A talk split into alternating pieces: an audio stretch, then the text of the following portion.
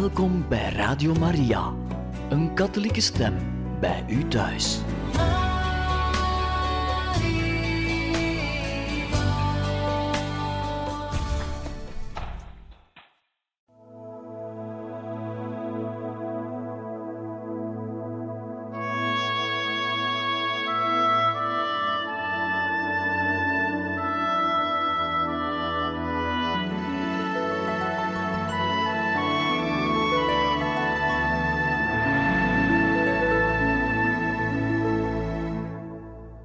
Van harte welkom, beste luisteraars van Radio Maria, bij het programma Heilige Getuigen. We lezen u verder voor uit het boek Mijn Levensverhaal, geschreven door de heilige Thérèse van Lisieux, bewerkt door Koen de Meester. We waren ondertussen aangekomen aan hoofdstuk zeven van het manuscript dat zij schrijft, gericht aan haar zus, Pauline, die uiteraard ook al in de Karmel was ingetreden en daar haar overste was, bekend als moeder Agnes. Hoofdstuk zeven handelt over de periode waar zij dus ingetreden is in de Karmel en vandaag horen we daar meer over. Sinds mijn inkleding had ik al inzicht en overvloed gekregen in de religieuze volmaaktheid, en dan voornamelijk wat betreft de gelofte van armoede. Tijdens mijn postulaat was ik blij leuke dingetjes voor persoonlijk gebruik te bezitten en alles wat ik nodig had bij de hand te hebben. Mijn leidsman stond dat geduldig toe, want hij houdt er niet van alles aan de zielen tegelijkertijd te tonen. Hij geeft gewoonlijk zijn inzicht beetje bij beetje. In het begin van mijn geestelijk leven, toen ik zo'n dertien, veertien jaar was, vroeg ik me af waar ik later nog voortgang in kon boeken. Ik dacht dat ik de volmaaktheid onmogelijk nog beter begrijpen kon. Al gauw heb ik ingezien dat hoe verder iemand op deze weg komt, hoe meer hij verwijderd denkt te zijn van het doel. Nu berust ik er in mezelf nog altijd onvolmaakt te zien en vind ik er mijn vreugde in. Ik kom even terug op de lessen die ik van mijn leidsman kreeg. Op een avond na de completen zocht ik tevergeefs ons klein lampje op, de planken waar die lampjes normaal te vinden zijn. Het was groot silentium, onmogelijk dus erom te vragen. Ik begreep dat een zuster het onze meegenomen had in de mening haar eigen lampje te pakken. En ik had het lampje juist zo nodig. Maar in plaats van er verdrietig om te zijn dat het mij ontnomen was, was ik erg gelukkig. Ik begreep dat armoede niet alleen daarin bestaat het zonder aangename zaken te moeten stellen, maar zelfs zonder onmisbare dingen. Zo werd ik in die uiterlijke duisternis innerlijk verlicht. In die tijd kreeg ik een echte liefde voor de meest lelijke en onhandige dingen. Ik was blij toen men mij het mooie kleine kruikje uit onze cel vroeg en me een lomp kruikje dat helemaal beschadigd was daarvoor in de plaats gaf. Ik deed ook heel erg mijn best mij geen verontschuldigingen te zoeken. Dat leek me vooral erg moeilijk bij onze novicemeesteres, voor wie ik niets wilde verbergen.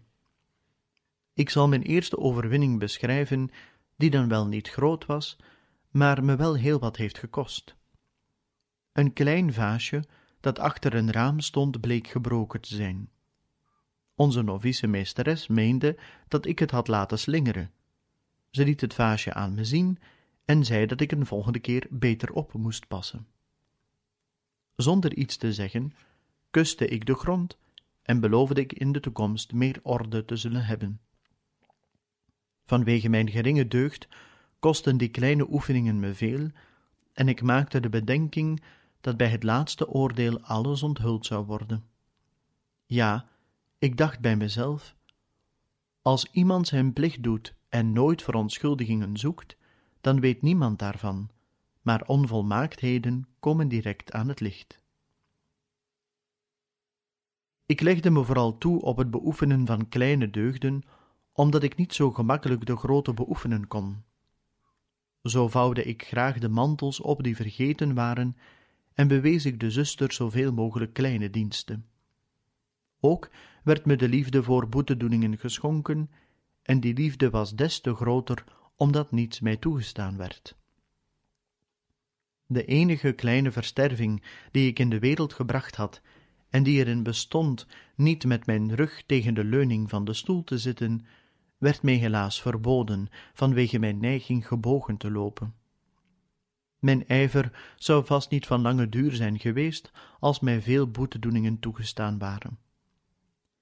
De verstervingen die mij opgelegd werden zonder dat ik erom vroeg, bestond erin mijn eigen liefde te beteugelen, en dat deed mij veel meer goed dan lichamelijke boetedoeningen. De refter die ik na mijn inkleding als taak toegewezen kreeg, zorgde meer dan eens voor een mogelijkheid mijn eigen liefde even op zijn plaats te zetten, dat we zeggen, onder mijn voeten. Het was dan wel een grote troost voor mij dat ik dezelfde taak had als jij, moeder, en van dichtbij je deugden kon aanschouwen, maar ons samen zijn was ook een bron van lijden. Ik voelde me niet, zoals vroeger, vrij om je alles te zeggen. Ik moest de regel onderhouden, en ik kon niet mijn ziel voor jou openleggen. Ik was tenslotte in de Karmel, en niet meer in de Buissonnets, onder het dak van het ouderlijk huis. Toch hielp de heilige maagd mij bij het klaarmaken van het gewaad voor mijn ziel. Zodra dat klaar was, verdwenen de obstakels vanzelf. Monseigneur stuurde me de toestemming waar ik om gevraagd had. De communiteit wilde me opnemen en mijn professie werd gepland op acht september. Alles wat ik zojuist in weinig woorden opgeschreven heb, vraagt eigenlijk om veel bladzijden vol details. Maar die bladzijden zullen op aarde nooit gelezen worden. Moeder, ik zal je gauw over al die dingen vertellen in ons vaderhuis, in de mooie hemel waarheen de verzuchtingen van ons hart opstijgen. Mijn bruidskleed was af. Het was versierd met de oude juwelen die mijn verloofde me gegeven had.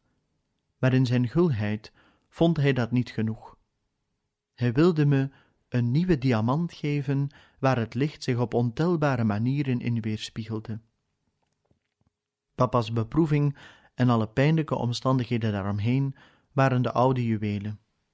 Het nieuwe juweel was een beproeving die heel klein leek te zijn, maar die me veel deed lijden.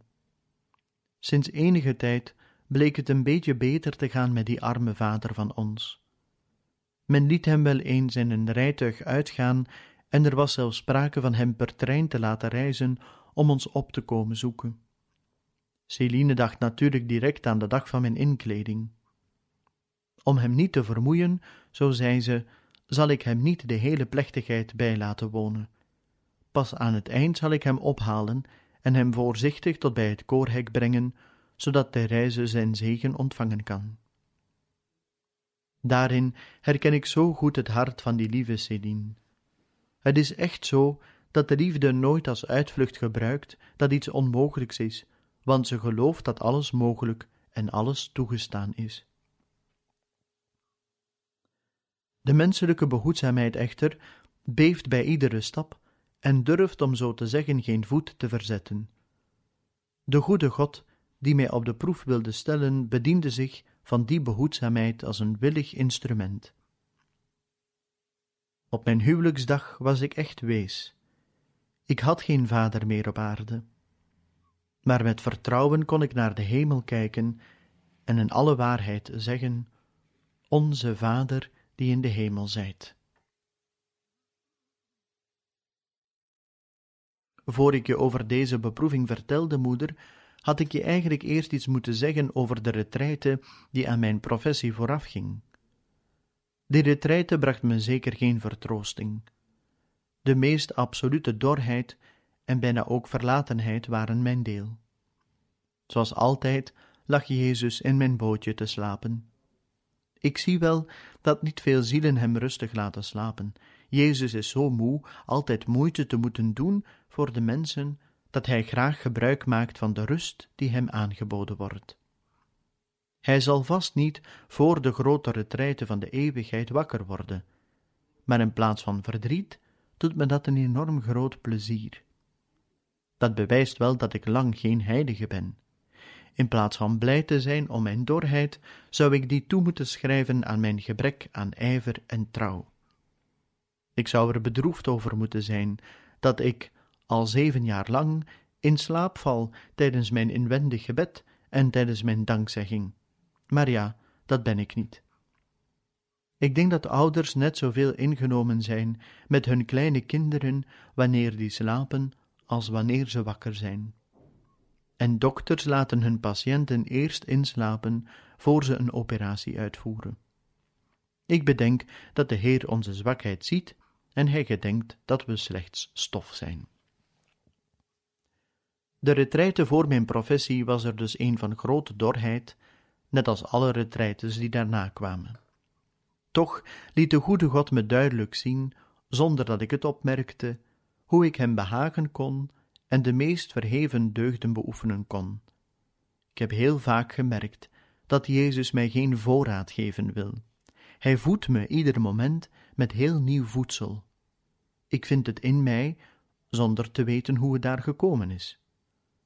Ik geloof heel eenvoudig dat het Jezus zelf is, die diep verborgen in dat arme hartje van mij, me de genade geeft in mij te handelen en mij ingeeft wat Hij op dit moment graag van me wil. Een paar dagen voor mijn professie was ik zo gelukkig de zegen van de paus te mogen ontvangen. Ik had daarom gevraagd, via die goede broeder Simeon, voor papa en voor mij. Het was een grote troost voor mij om aan mijn arme vader iets terug te kunnen geven voor de genade die hij mij bezorgd had toen hij me meenam naar Rome.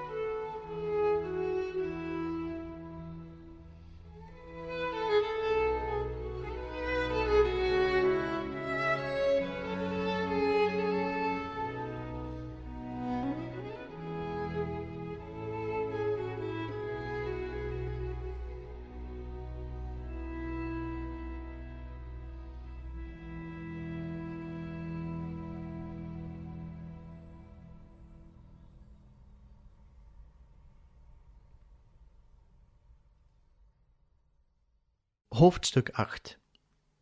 Professie. Offerande aan de barmhartige liefde. Uiteindelijk brak de mooie dag van mijn bruiloftsfeest aan. Het was er een zonder wolken, maar de avond ervoor stak er in mijn ziel een storm op zoals ik nog nooit gezien had. Er was nog nooit één gedachte van twijfel in mijn hart opgekomen aangaande mijn roeping, maar ook deze beproeving moest ik leren kennen. Toen ik 's avonds na de metten de kruisweg bad, leek mijn roeping me een droom, een hersenschim. Ik vond het leven in de Karmel heel mooi, maar de duivel fluisterde me de verzekering in dat het niet voor mij weggelegd was, dat ik mijn oversten bedroog door voort te gaan op een weg waarvoor ik niet geroepen was. Mijn duisternis was zo groot dat ik nog alleen dit zag en begreep. Ik heb geen roeping. Hoe moet ik mijn zielenangst beschrijven? Het leek me, en dat is iets absurds, wat al aangeeft dat deze bekoring van de duivel afkomstig was, dat als ik mijn twijfels uitsprak tegen mijn novicemeesteres, zij mij niet toe zou staan mijn geloften uit te spreken. Toch wilde ik de wil van de goede God doen en liever in de wereld terugkeren dan in de Karmel te blijven en mijn eigen wil te doen. Ik liet dus mijn novicemeesteres naar buiten komen en helemaal in de war zei ik haar in welke staat mijn ziel zich bevond. Gelukkig zag zij alles wat meer helder dan ik en ze stelde me volledig gerust. Trouwens, de acte van nederigheid die ik gesteld had, zorgde ervoor dat de duivel op de vlucht sloeg. Hij had misschien gedacht dat ik mijn bekoring niet had durven bekennen. Zodra ik erover uitgesproken was, verdwenen mijn twijfels. Om mijn acte van nederigheid compleet te maken, wilde ik mijn vreemde bekoring ook nog aan onze moeder toevertrouwen, maar ze lachte er alleen om. Op de ochtend van acht september voelde ik me overspoeld door een stroom van vrede, en in deze vrede, die alle begrip te boven gaat, sprak ik mijn geloften uit. Mijn vereniging met Jezus vond niet te midden van donder en bliksem plaats, dit wil zeggen van buitengewone genaden, maar in een zachte bries, zoals die te horen was op de berg van onze vader, de heilige Elia. Hoeveel genaden heb ik die dag niet gevraagd? Ik voelde me echt de koningin en ik profiteerde van deze titel om de gevangenen te kunnen bevrijden. De koning gunstig te stemmen jegens zijn ondankbare onderdanen en tot slot wilde ik alle zielen in het vage vuur bevrijden en de zondaars bekeren.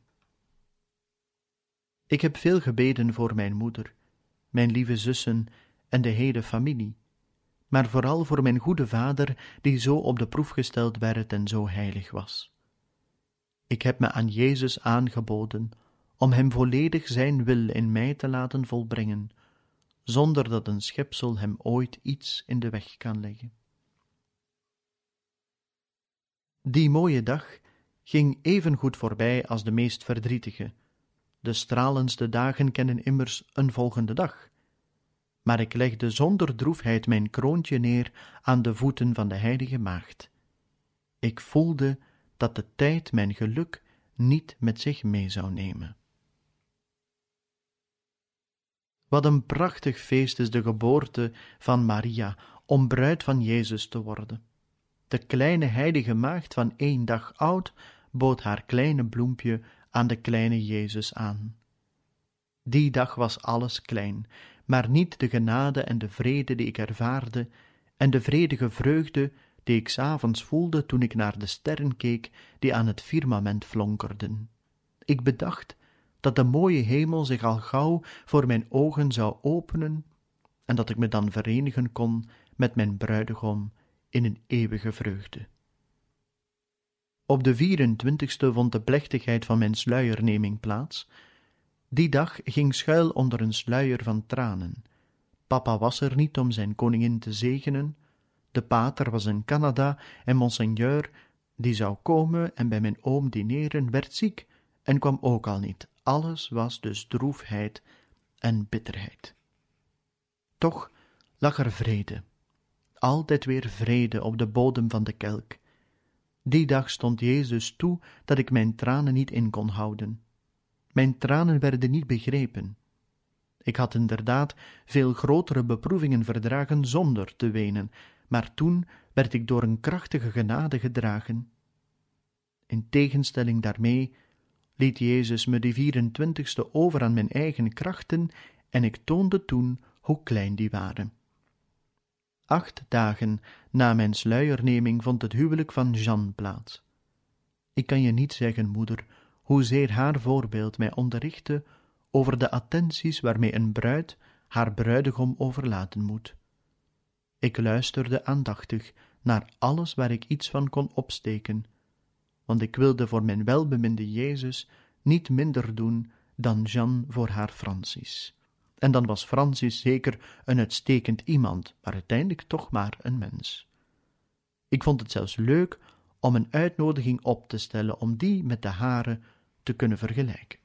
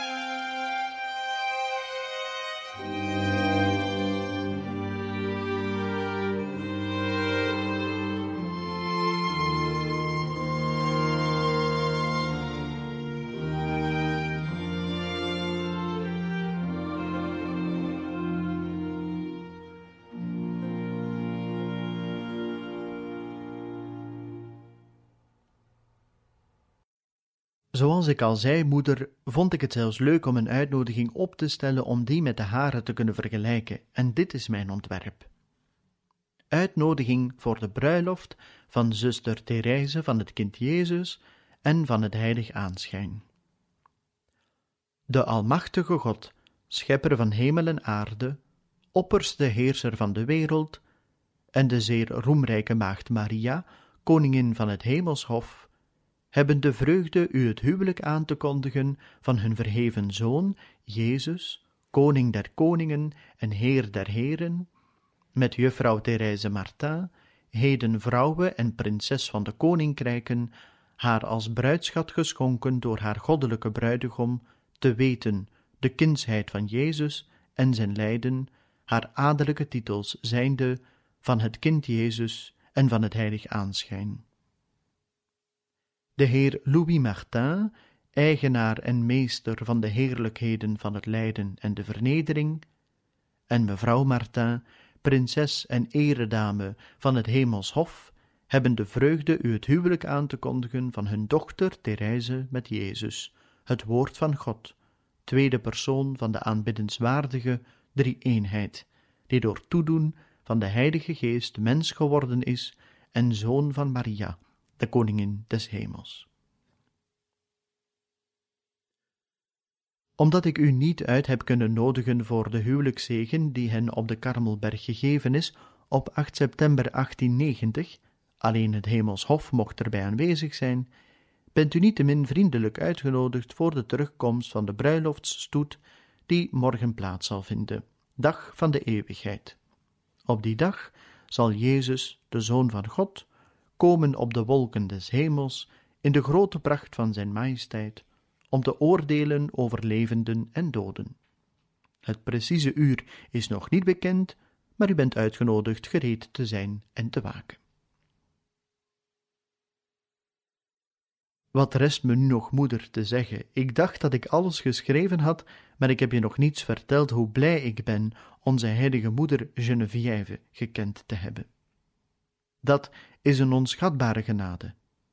De goede God, die me er zoveel verleend heeft, wilde dat ik samen zou leven met een heilige.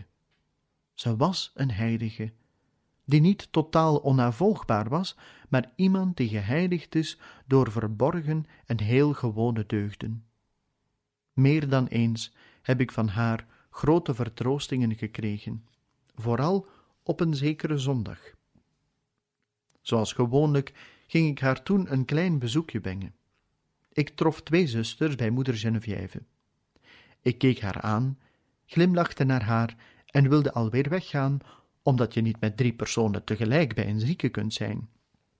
Maar ze keek me aan met een blik vol bezieling en ze zei tegen me: "Wacht, meisje, ik wil je nog iets zeggen. Iedere keer als je langskomt, vraag je me of ik je een spiritueel boeketje geven wil. Vandaag wil ik je dit aanbieden. Dien God met vrede en vreugde. En denk eraan, mijn kind, dat onze God de God van de vrede is." Na haar gewoon bedankt te hebben, ging ik zo diep ontroerd weg dat de tranen in mijn ogen sprongen. Ik was ervan overtuigd dat de goede God haar de gesteldheid van mijn ziel geopenbaard had, want juist die dag werd ik hevig op de proef gesteld en was ik bijna bedroefd. Het was een nacht waarin ik niet meer wist of de goede God nog wel van me hield. Maar je kunt wel raden welk een vreugde en troost ik toen ervaarde. De zondag daarna wilde ik weten welke openbaring moeder Geneviève gekregen had. Ze verzekerde me er geen één gekregen te hebben. Mijn bewondering werd er nog groter door, omdat ik zag hoezeer Jezus in haar leefde en hoe hij haar handelen en spreken deed. Die heiligheid lijkt mij de meest ware, de meest heilige. Naar die heiligheid verlang ik, omdat er geen enkel bedrog in is. Op de dag van mijn professie werd ik net zo getroost, toen ik uit de mond van moeder Geneviève hoorde dat ze, voor ze haar geloften zou uitspreken, dezelfde beproeving doorgemaakt had als ik. Herinner je je, moeder, dat we in ons grote lijden bij haar vertroosting vonden. Kortom, de herinnering die ik in mijn hart aan moeder Geneviève bewaar, verspreidt een heerlijke geur. Op de dag van haar vertrek naar de hemel was ik erg aangedaan. Het was de eerste keer dat ik bij een stervende aanwezig was, en dat was heel bijzonder om te zien. Mijn plaats was precies aan het voeteneinde van het bed van deze stervende heilige. Ik kon zelfs de kleinste bewegingen heel goed zien. Ik dacht dat mijn ziel, tijdens die twee uur die ik daar doorgebracht heb, vervuld had moeten zijn van geestdrift. Maar integendeel, er had zich een soort ongevoeligheid van mij meester gemaakt. Maar precies op het moment dat onze heilige moeder Geneviève voor de hemel geboren werd, veranderde mijn stemming helemaal. In een oogwenk voelde ik mij vervuld van een onuitsprekelijke vreugde en vurigheid. Het leek wel alsof moeder Geneviève mij een stukje van de gelukzaligheid gegeven had waar zij nu van genoot. Ik ben er namelijk van overtuigd dat zij direct naar de hemel is gegaan. Toen ze nog leefde, zei ik een keer tegen haar: "Moeder, u gaat niet naar het vagevuur." "Ik hoop het," antwoordde ze zachtmoedig. De goede God kan zo'n nederige hoop niet beschamen. Alle gunsten die wij van haar kregen, zijn daar het bewijs van. Iedere zuster deed haar best iets als reliek te vragen. Je weet, moeder, om welke reliek ik zo gelukkig ben. Tijdens de doodstrijd van moeder Geneviève merkte ik een traan op die als een diamant in haar oog fonkelde. Die traan, de laatste van alle tranen die ze vergoten heeft, rolde niet langs haar wang naar beneden. Ik zag nog die traan stralen toen ze in het koor opgebaard lag, en niemand kwam op het idee die traan op te vangen. Ik pakte daarom een stukje fijn linnen en probeerde 's avonds, zonder gezien te worden, dichterbij te komen en die laatste traan van een heilige als reliek mee te nemen.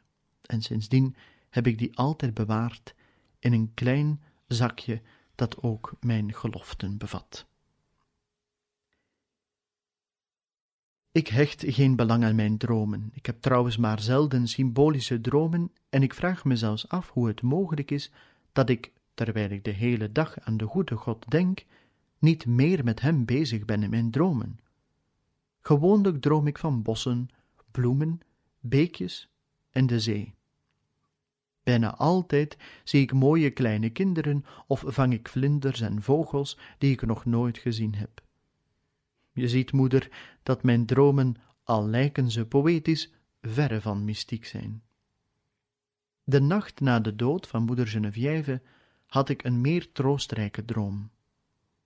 Ik droomde dat ze haar testament aan het opmaken was en ze gaf aan iedere zuster iets wat aan haarzelf had toebehoord. Toen ik aan de beurt was, dacht ik niets te zullen krijgen, want er was niets meer over. Maar ze richtte zich op en zei me drie keer, met veel nadruk: "Aan jou laat ik mijn hart na. Aan jou laat ik mijn hart na.